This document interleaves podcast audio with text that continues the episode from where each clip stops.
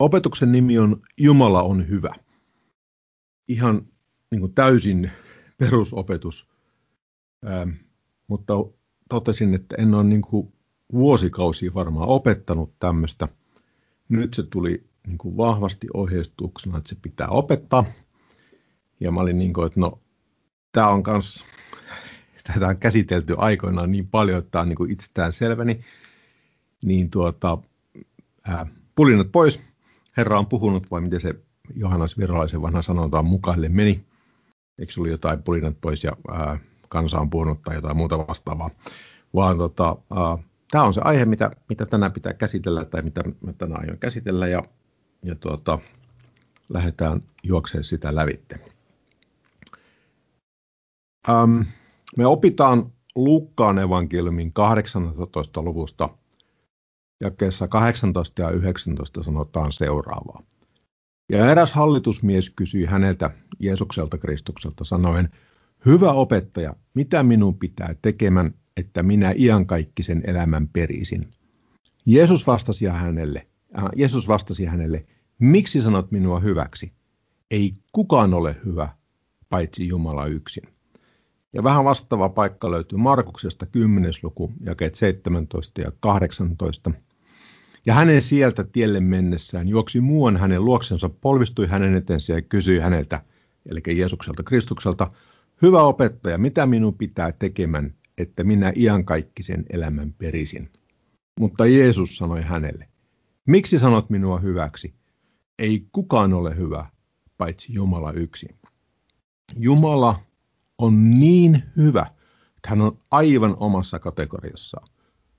Hän on sitä varten tässä voidaan sanoa, että kukaan ei ole hyvä, paitsi Jumala yksin. Koska Jumala on hyvyydessään niin paljon enemmän kuin mitä me koskaan pystytään edes ymmärtämään. Sitä varten Jumala on ainut, joka on Jeesuksen Kristuksen todistuksen mukaan on hyvä. Jumala on hyvä. Me opitaan ensimmäisestä Johanneksen kirjeestä, ensimmäisestä luvusta jakeesta viisi. Ja tämä on se sanoma, jonka olemme häneltä kuulleet ja jonka me teille julistamme, että Jumala on valkeus ja ettei hänessä ole mitään pimeyttä. Jumala on hyvä, Jumala on valkeus ja että Jumalassa ei ole mitään pimeyttä. Toi ei ole mitään on sanottu aika vahvasti kreikan-kielisellä tekstillä. Se todella korostaa sitä, että sitä siellä ei ole niin kuin pätkääkään sitä pimeyttä. Jumala on valkeus ja hänessä ei ole mitään pimeyttä. Eli me ollaan opittu tähän mennessä, että Jumala on hyvä ja että Jumala on valkeus. Ja vielä yksi attribuutti, ensimmäinen Johanneksen kirjan neljäs luku, jakeet 7, 8 ja 16. Rakkaani, rakastakaamme toinen toistamme, sillä rakkaus on Jumalasta ja jokainen, joka rakastaa, on Jumalasta syntynyt ja tuntee Jumalan. Joka ei rakasta, se ei tunne Jumalaa, sillä Jumala on rakkaus. Ja jakeessa 16. Ja me olemme oppineet tuntemaan ja me uskomme sen rakkauden, mikä Jumalalla on meihin. Jumala on rakkaus, ja joka pysyy rakkaudessa, se pysyy Jumalassa, ja Jumala pysyy hänessä. Jumala on hyvä, niin hyvä, että hän on ainut, joka on hyvä. Sitten me opittiin, että ähm, Jumala on valkeus tai valo, ja ettei hän saa mitään pimeyttä. Ja tässä me opittiin kahteenkin eri kertaan, että Jumala on rakkaus. Ja tämä on mitä mä niin painottamalla painotan nyt niin koko tämän loppuopetuksen ajan, että Jumala on hyvä. Se pitäisi olla meille itsestään selvä itse kullekin, missä tahansa tilanteessa, että Jumala on hyvä. Jumala ei koskaan meitä hylkää eikä koskaan hän meitä jätä. Ja hän on aina meille hyvä. Ei ole tilannetta, että Jumala ei olisi hyvä. Hän on absoluuttisen hyvä. Jeesus Kristus täytti Jumalan tahdon.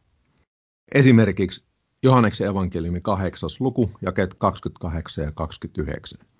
Niin Jeesus sanoi heille, kun olette ylentäneet ihmisen pojan, Silloin te ymmärrätte, että minä olen se, joka minä olen, ja ette minä itsestäni tee mitään, vaan puhun tätä sen mukaan kuin minun isäni on minulle opettanut.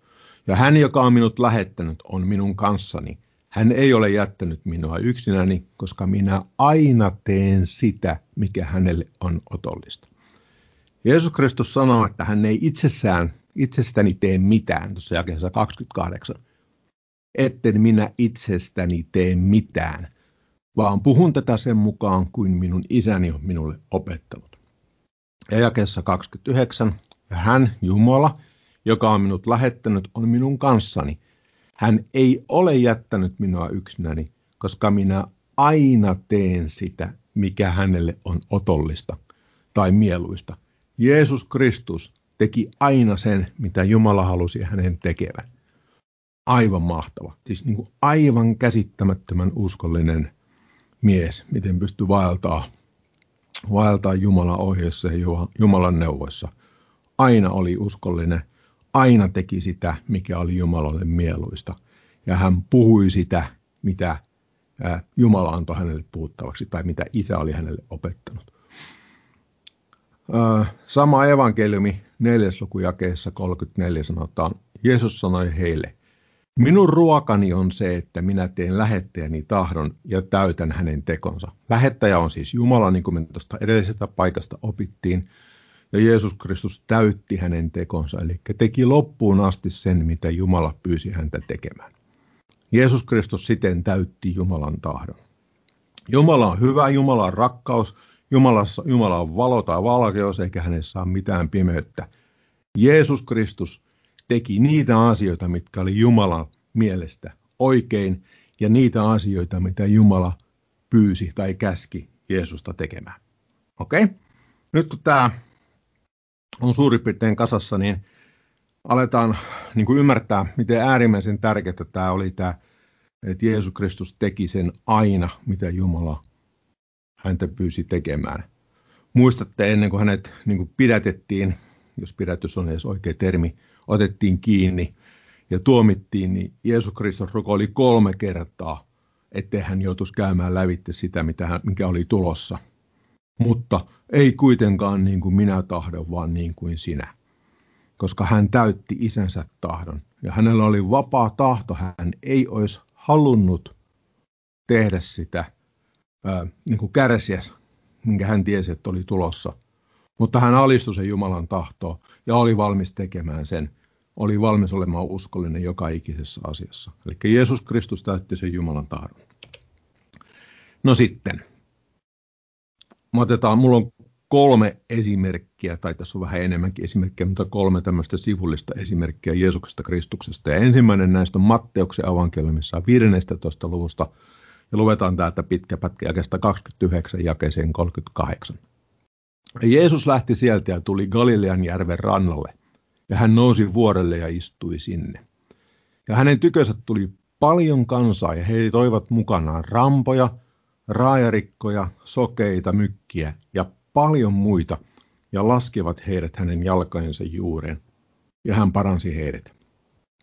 Niin, että kansa ihmetteli nähdessään mykkään puhuvan, raajarikkojen olevan terveitä, rampojen kävelevän ja sokean näkevän, ja he ylistivät Israelin Jumala. Siinä näkyy muuten tuommoinen aito parantuminen, niin sen pitäisi johtaa aina sen oikein Jumalan ylistämiseen, Jumalan ylistämiseen. Kattokaa tuota jaetta 30. Ja hänen tykönsä tuli paljon kansaa ja he toivat mukanaan rampoja, raajarikkoja, sokeita, mykkiä ja paljon muita – ja laskivat heidät hänen jalkojensa juureen, ja hän paransi heidät. Niin, että kansa ihmetteli nähdessään mykkään puhuvan, raajarikkojen olevan terveitä, rampojen kävelevän ja sokeain näkevän, ja he ylistivät Israelin Jumala. Ja Jeesus kutsui opetuslapsensa tykönsä ja sanoi, minun käy sääliksi kansaa, sillä, se, sillä he ovat jo kolme päivää olleet minun tykönäni, eikä heillä ole mitään syötävää enkä minä tahdo laskea heitä syömättä menemään, etteivät nääntyisi matkalla. Jos on kolme päivää opettanut ja parantanut, niin voisi kuvitella, että on kohtuullisen takki tyhjä tuommoisen työn jälkeen.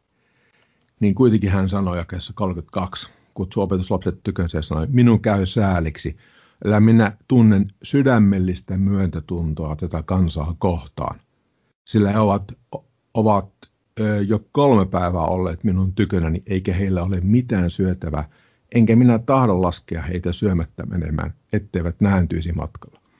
Kattakaa sitä sydäntä.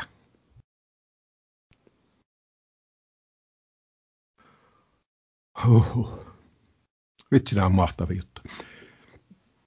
Jakeessa 33. Niin opetuslapset sanoivat hänelle, mistä me saamme täällä erämaassa niin paljon leipää, että voimme ravita noin suuren kansan joukon.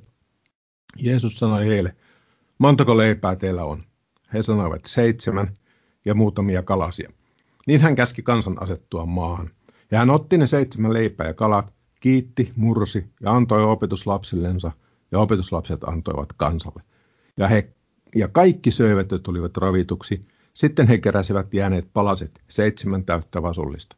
Ja niitä, jotka aterioivat, oli 4000 miestä, paitsi naisia ja lapsia, eli 4000 miestä plus naiset ja lapset, joita ei laskettu mukaan siihen 4000. Valtava määrä ihmisiä. Kolme päivää olleet hänen luonaan. Paljon kansaa, sanotaan jakessa 30. Ja he toivat mukanaan rampoja, raaerikkoja, sokeita mykkiä ja paljon muita. Ja laskevat heidät hänen jalkojensa juureen ja hän paransi heidät. Tämä sydämellinen myötä, myötätunto, mitä hän osoittaa, niin on, on niin kuin mykist, mykistyttävä. Joskus tuntuu, että itse jos opettaa niin kuin muutaman tunnin, niin sen jälkeen on takki aika tyhjä. Puhumattakaan, että parantaa niin kuin yhden tai kaksi ihmistä tai on, on edes paikalla, että jos parannetaan ihmisiä, niin tuntuu, että niin kuin aika väsyttää, että ilolla tunnee uli hy, hyvin silmä. Tässä on, tässä on niin kuin ihan toisen luokan jutusta kysymys. Ja Jeesus Kristus aina teki isänsä tahdon. Eli Jumalan tahto oli silloin parantaa näitä ihmisiä. Jumalan tahto oli pitää näistä ihmisistä huolta. Ja Jeesus Kristus teki sen. Seuraavalla kalvolla Matteus 9. luku, jakeet 35-38. Ja Jeesus vaelsi kaikki kaupungit ja kylät ja opetti heidän synagogissaan ja saarnasi valtakunnan evankeliumia ja paransi kaikkinaisia tauteja ja kaikkinaista raihnautta. Ja nähdessään kansanjoukot hänen tuli heitä sääli. Hän tunsi sydämellistä myötätuntoa heitä kohtaan, kun he olivat nääntyneet ja hyljetyt niin kuin lampaat, joilla ei ole paimenta. Ja hän, silloin hän sanoi opetuslapsillensa, eloa on paljon, mutta työmiehiä vähän. Rukolkaa siis elon Herraa, että hän lähettäisi työmiehiä elon korjuuseensa. Jakkeessa 35 niin hän vaelsi kaikki kaupungit ja kylät ja opetti heidän synagogissaan ja saarnasi valtakunnan evankeliumia ja paransi kaikkinaisia tauteja ja kaikkenaista rauhinautta. Jumalan tahto oli selkeästi, että hän kulki ympärinsä, saarnasi sitä valtakunnan evankeliumia ja paransi kaikkinaisia tauteja ja kaikkinaista rauhinautta. Ja kesä 36 hän taas osoittaa sitä sydämellistä, sydämellistä ää, lempeyttä. Tuo säälisana on, niin kuin, on niin kuin mahdottoman hankala sana. Ja kun hän, kun hän tunnisti, että nämä ihmiset oli nääntyneet ja hyljetyt niin kuin lampaat, joilla ei ole paimenta. Ja sitä varten hän sanoi jakessa 37 opetuslapsillensa, eloa on paljon, mutta työmiehiä vähän. Rukoilkaa siis elon Herraa, että hän lähettäisi työmiehiä elon korjuuseensa. Me palataan tähän, tähän aiheeseen vähän myöhemmin. Mutta edelleen Jumalan tahto selkeästi oli, että hän piti sitä sanaa tarjolla, että hän paransi kaikkinaisia tauteja ja kaikkinaista raihnautta. Ja kolmas esimerkki löytyy apostolien teoista 10. luku, jakeet 34-38. Niin Pietari avasi suunsa ja sanoi, nyt minä totisesti käsitän, ettei Jumala katso henkilöön, vaan että jokaisessa kansassa se, se, joka häntä pelkää ja tekee vanhuskautta, on hänelle otollinen. Sen sanon, jonka hän lähetti Israelin lapsille julistavan evankeliumia rauhasta Jeesuksessa Kristuksessa, joka on kaikkien Herra. Sen sanon, joka lähtien Galileasta on levinnyt koko Juudean, sen kasteen jälkeen, jota Johannes saarnasi Sen te tiedätte. Te tiedätte, kuinka Jumala pyhällä hengellä ja voimalla oli voidellut Jeesuksen nasaretilaisen, hänet, joka vaelsi ympäri ja teki hyvää ja paransi kaikki perkeleen valtaan joutuneet, sillä Jumala oli hänen kanssansa. Jumala on hyvä. Jumala on rakkaus. Jumalassa ei ole mitään pimeyttä. Ei ole yhtään kertomusta, jossa Jeesus Kristus opettaisi nöyryyttä siten, että joku, joku tota, rampa tulisi siihen ja sanoo, että, että tota, Herra paranna minut, niin sanoo, että ahaa, sä et olekaan tarpeeksi nöyrä, tossa ota vähän pitalia, tai tossa ota tuommoista sairautta, tai tossa tämmöistä kurjuutta. Ei yhtään tämmöistä tarinaa, pelkästään ton ääneen sanominen niin tuntuu ärsyttävän ilkeältä. Ei ole yhtään kertomusta, ei ensimmäistäkään, jossa niin kuin lainausmerkissä opetettaisiin nöyryyttä olemalla julma tai paha tai, tai jotain muuta kuin hyvä. Koska Jumala on hyvä. Jumala on rakkaus. Jumalassa ei ole mitään pimeyttä. Ja kun Jeesus Kristus teki aina Jumalan tahdon, niin sitä varten siellä ei ole yhtään sellaista kertaa, me nähtäisiin jotain pahaa, mitä Jeesus Kristus teki. Tietenkään. Ja tämä on musta niin, niin raivostuttavaa, kun, kun tuota, Jumalaa syytetään milloin, milloin mistäkin asiasta, joka on pahaa tai huonoa. Ja, ja tuota, kun raamatullisesti siihen ei oikeasti ole perusteita.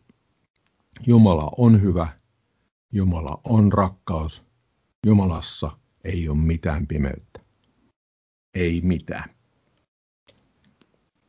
Jaakob, ensimmäinen luku, jää 17. Jokainen hyvä anti ja jokainen täydellinen lahja tulee ylhäältä, valkeuksien isältä, jonka tykönä ei ole muutosta, ei vaihteen varjo. Jokainen hyvä anti ja jokainen täydellinen lahja tulee ylhäältä, koska Jumala on hyvä koska Jumala on rakkaus, koska Jumalassa ei ole mitään pimeyttä. Matteus 7. luku, jakeet 7-11. Anokaa niin teille annetaan, etsikää niin te löydätte, kolkuttakaa niin teille avataan. Sillä jokainen anova saa, etsivä löytää ja kolkuttavalle avataan. Vai kuka teistä on se ihminen, joka antaa pojallensa kiven, kun tämä pyytää häneltä leipää, taikka kun hän pyytää kalaa, antaa hänelle käärmeen. Muistatte, että siinä kulttuurissa leipä oli semmoinen lättänä leipä, joka päästettiin kuuman kiven päälle. Ja kun sen kuuma, kuumalle kivelle levitettiin jotain öljyä tai no käytännössä varmaan oliviöljyä, jossa se leipä paistettiin, niin se kivi pikkuhiljaa muuttui rasvaseksi ja sitten siinä oli sitä taikinaa, niin se alkoi muistuttaa yhä enemmän ja enemmän leipää mutta se isä tai ihminen, äiti, jolta se poika pyytää sitä leipää, niin ei antaisi sille sitä kiveä, jonka päällä se leipä paistettiin, vaan hän, pystyisi, hän antaisi sille leipää. Tai kun hän pyytää kalaa, kun tämä poika pyytäisi kalaa, niin vanhemmat ei anta sille käärmettä. Ja kaloja siinä kulttuurissa, niin, niin kuin Suomessakin meillä on ankeriaisia ja nahkiaisia – hankkeet taitaa olla vähän harvinaisempia, mutta kai niitäkin vielä löytyy, jotka näyttää ihan käärmeeltä. Vanhemmat tietää sen, mutta se pieni lapsi ei välttämättä tiedä. Se pieni lapsi, jos ajattelette ittenne siihen, että kun te pyydätte omalta, olitte pieniä ja pyysitte omalta vanhemmilta jotakin, niin jos teidän vanhemmat oli, oli niin kuin säällisiä vanhempia, niin ne halusi aina, aina niin kuin teidän parasta kaikessa asiassa. Ja sitä varten se lapsi luottaa niihin vanhempiin kun ne vanhemmat katsoo niiden perä ja, ja rakastaa niitä. Kuinka paljon enemmän nyt se Jumala, joka meitä rakastaa, joka sanotaan siis jakessa 11 mennään sinne. Jos siis te, jotka olette pahoja, osatte antaa lapsillenne hyviä lahjoja, kuinka paljon ennemmin teidän isänne, joka on taivaassa, antaa sitä, mikä hyvä on niille, jotka sitä häneltä anovat. Tiedän, että asiayhteys on niin kuin pyhän hengen saamisessa – Mutta yhtä kaikki toi sama totuus pitää edelleen tuossa paikkansa. Kun me niin kuin lapsen luottavuudella lähestytään Jumalaa, niin me tiedetään, että hän ei anna mitään pahaa. Hän ei anna mitään väärää. Hän ei tee mitään semmoista, mikä olisi meille huono. Vaan jokainen hyvä anti ja jokainen täydellinen lahja tulee ylhäältä. Valkeuksien isältä, jonka tykönä ei ole muutosta, ei vaihteen varjoa. Meillä on hyvä, hyvä, rakastava isä. No sitten yksi asia, minkä mä ajattelin, että mä nyt vielä liitän tähän näin, on tämä kuka kiusaa keskustelu. Jaakob ensimmäinen luku ja 12. Autoa se mies, joka kiusauksen kestää, sillä kun hänet on koeteltu, on hän saava elämän kruunun, joka Herra on luvannut niille, jotka häntä rakastavat. Ja sitten jos tähän lopetetaan, niin siitä voisi vetää niin kuin paljon vääriä johtopäätöksiä siitä kiusaamisesta. Mutta katsotaan, miten se jatkuu jakessa, 12, anteeksi, jakessa 13. Älköön kukaan kiusauksessa ollessaan sanoko, Jumala minua kiusaa. Sillä Jumala ei ole pahan kiusattavissa, eikä hän ketään kiusaa. Vaan jokaista kiusaa hänen oma himonsa, joka häntä vetää ja houkuttelee. Kun sitten himo on tullut raskaaksi, synnyttää se synnin, mutta kun synti on täytetty, synnyttää se kuoleman. Älkää eksykö, rakkaat veljet. Ja luettiin jo 17. Jokainen hyvä anti ja jokainen täydellinen lahja tulee ylhäältä, valkeuksien isältä, jonka tykönä ei ole muutosta, ei vaihteen varja. Jumala on hyvä. Jumalassa ei ole mitään pimeyttä. Jumala on rakkaus. Ei Jumala ketään kiusaa. Ja joskus tämä nöyryyden opetteleminen niin kuin sairauksien kautta, niin on kyllä, se on kyllä niin hurja, hurjaa, jos sitä vielä opetetaan tai kun sitä vielä jossain tulee vastaan, kun ei Jumala sitä oikeasti tee. Efesolaiskirja, toinen luku, luetaan ensimmäiset kymmenen jaetta. Ja Jumala on eläviksi tehnyt teidät, jotka olitte kuolleet rikoksinne ja synteihinne, joissa rikoksissa ja synneissä, joissa te ennen vaelsitte tämän maailman menon mukaan, ilmavallan hallitsijan, sen hengen hallitsijan mukaan, joka nyt tekee työtään tottelemattomuuden lapsissa, joiden joukossa mekin kaikki ennen vaesimme lihamme himoissa, noudattaen lihan ja ajatusten mielitekoja ja olimme luonnostamme vihan lapsia niin kuin muutkin.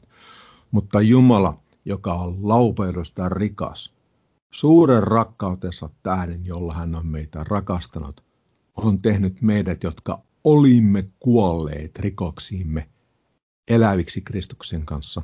Armastat olette pelastetut ja yhdessä hänen kanssaan herättänyt ja yhdessä hänen kanssaan asettanut meidät taivaallisiin Kristuksessa Jeesuksessa osoittaakseen tulevina maailman aikoina armonsa ylen palttista runsautta hyvyydessään meitä kohtaan Kristuksessa Jeesuksessa.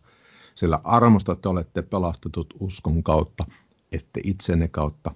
Se on Jumalan lahja, ette tekojen kautta, ettei kukaan kerskaisi. Sillä me olemme hänen tekonsa tai hänen teoksensa, luodut Kristuksessa Jeesuksessa hyviä töitä varten, jotka Jumala on edeltäpäin valmistanut, että me niissä vaeltaisimme. Kattokaa, mitä kaikkea Jumala on tehnyt. Ja meidän ei tarvinnut oikeasti tehdä yhtään mitään muuta kuin roomalaiskirja 10, 9 ja 10 uskoa sydämessämme, että et, et, et tunnusta Jeesus Herraksi ja sulla me uskoa sydämessämme, että Jumala hänet kuolleesta herättänyt. Kaikki tämä on annettu meille. Me oltiin, me oltiin kuolleita synneissämme. Oltiin luonnostamme vihan lapsia jakessa kolme, niin kuin muutkin. Ja me oltiin kuolleet rikoksimme, rikoksiimme, mutta Jumala, joka on laupeudesta rikas, suuren rakkautensa tähden, jolla hän on meitä rakastanut, on tehnyt meidät, jotka olimme kuolleet rikoksimme, eläväksi Kristuksen kanssa. Ja yhdessä hänen kanssaan herättänyt ja yhdessä hänen kanssaan asettanut meidät taivaallisiin Kristuksessa Jeesuksessa osoittaakseen tulevina maailman aikoina armonsa ylenpalttista runsautta – hyvyydessään meitä kohtaa Kristuksessa Jeesuksessa. Armosta meidät on pelastettu, ei tekojen kautta, ja kun näikässä kymmenen puhutaan, puhutaan että näistä hyvistä teoista, ne hyvät teot, me pystytään tekemään niitä nyt, sen jälkeen, kun me ollaan synnytty uudelleen, kun meillä on yhteys Jumalaan, kun meillä on pyhä henki sisällä, me pystytään käyttämään sitä voimaa. Me oikeasti nyt pystytään tekemään niitä tekoja. Niitä, niillä hyvillä teolla ei pelastuta. Se on Jumalan lahja. Jumala teki kaiken. Me ei tarvinnut muuta kuin uskoa. Ja Jumala teki tämän kaiken, koska Jumala on hyvä. Jumala on todella hyvä. Kolossalaiskirja, ensimmäinen luku, jakeet 9-13. Sen tähden emme mekään siitä päivästä alkaen, jona sen kuulimme, ole lakaneet teidän edestänne rukoilemasta ja anomasta, että tulisitte täyteen hänen tahtonsa tuntemista kaikissa hengellisessä viisaudessa ja ymmärtämisessä. Kattokaa, mikä se Jumalan sydän on. Jumala haluaa, että me tultaisiin täyteen hänen tahtonsa tuntemista kaikessa hengellisessä viisaudessa ja ymmärtämisessä, vaeltaaksemme Herran edessä arvollisesti, hänelle kaikessa otollisesti, kaikessa hyvässä työssä hedelmää kantain ja kasvahan Jumalan tuntemisen kautta. Tämä on ihan fantastinen etuoikeus. Meillä on ainakin teoriassa mahdollisuus niin, niin vaeltaa Herran edessä arvollisesti, hänelle kaikessa otollisesti. Jeesus Kristus oli kaikessa teossaan otollinen, eli Jumalan miellyttävä. Me ei varmasti olla, aivan liian usein niin komporoidaan siinä, mutta kattokaa sitä lupausta, että me, olisi mahdollisuus siihen, se potentiaali on niin kuin olemassa. Kaikessa hyvässä työssä hedelmää kantain ja kasvaan Jumalan tuntemisen kautta ja hänen kirkkautensa väkevyyden mukaan kaikella voimalla vahvistettuna olemaan kaikessa kestäviä ja pitkämielisiä, ilolla kiittäen Isää, joka on tehnyt teidät soveliaiksi olemaan osalliset siitä perinnöstä, mikä pyhillä on valkeudessa. Häntä, joka on pelastanut meidät pimeyden vallasta ja siirtänyt meidät rakkaan poikansa valtakuntaan. Matteuksessa siellä 9. luvussa sanottiin, että eloa on paljon, mutta työmiehiä vähän. Rukoilkaa siis elon Herraa, että hän lähettäisi työmiehiä elonkorjuuseensa. Meidän tulisi olla niitä työmiehiä ja meidän tulisi tehdä niitä hyviä tekoja, jotka Jumala meille on valmistanut. Meidän tulisi parantaa näistä rainhautta ja sairautta ja meidän pitäisi pitää tarjolla sitä hyvää sanomaa. Kertoa siitä meidän Jumalasta. Kertoa siitä meidän Jumalasta, joka on hyvä, jossa ei ole mitään pimeyttä, joka on rakkaus. Tämä on fantastinen etuoikeus, mitä me ollaan saatu kaiken kaikkiaan Jumalalta. Ja aivan mahtavaa pitää mielessä, että Jumala on hyvä. Jumalassa ei ole mitään pimeyttä. Jumala on rakkaus.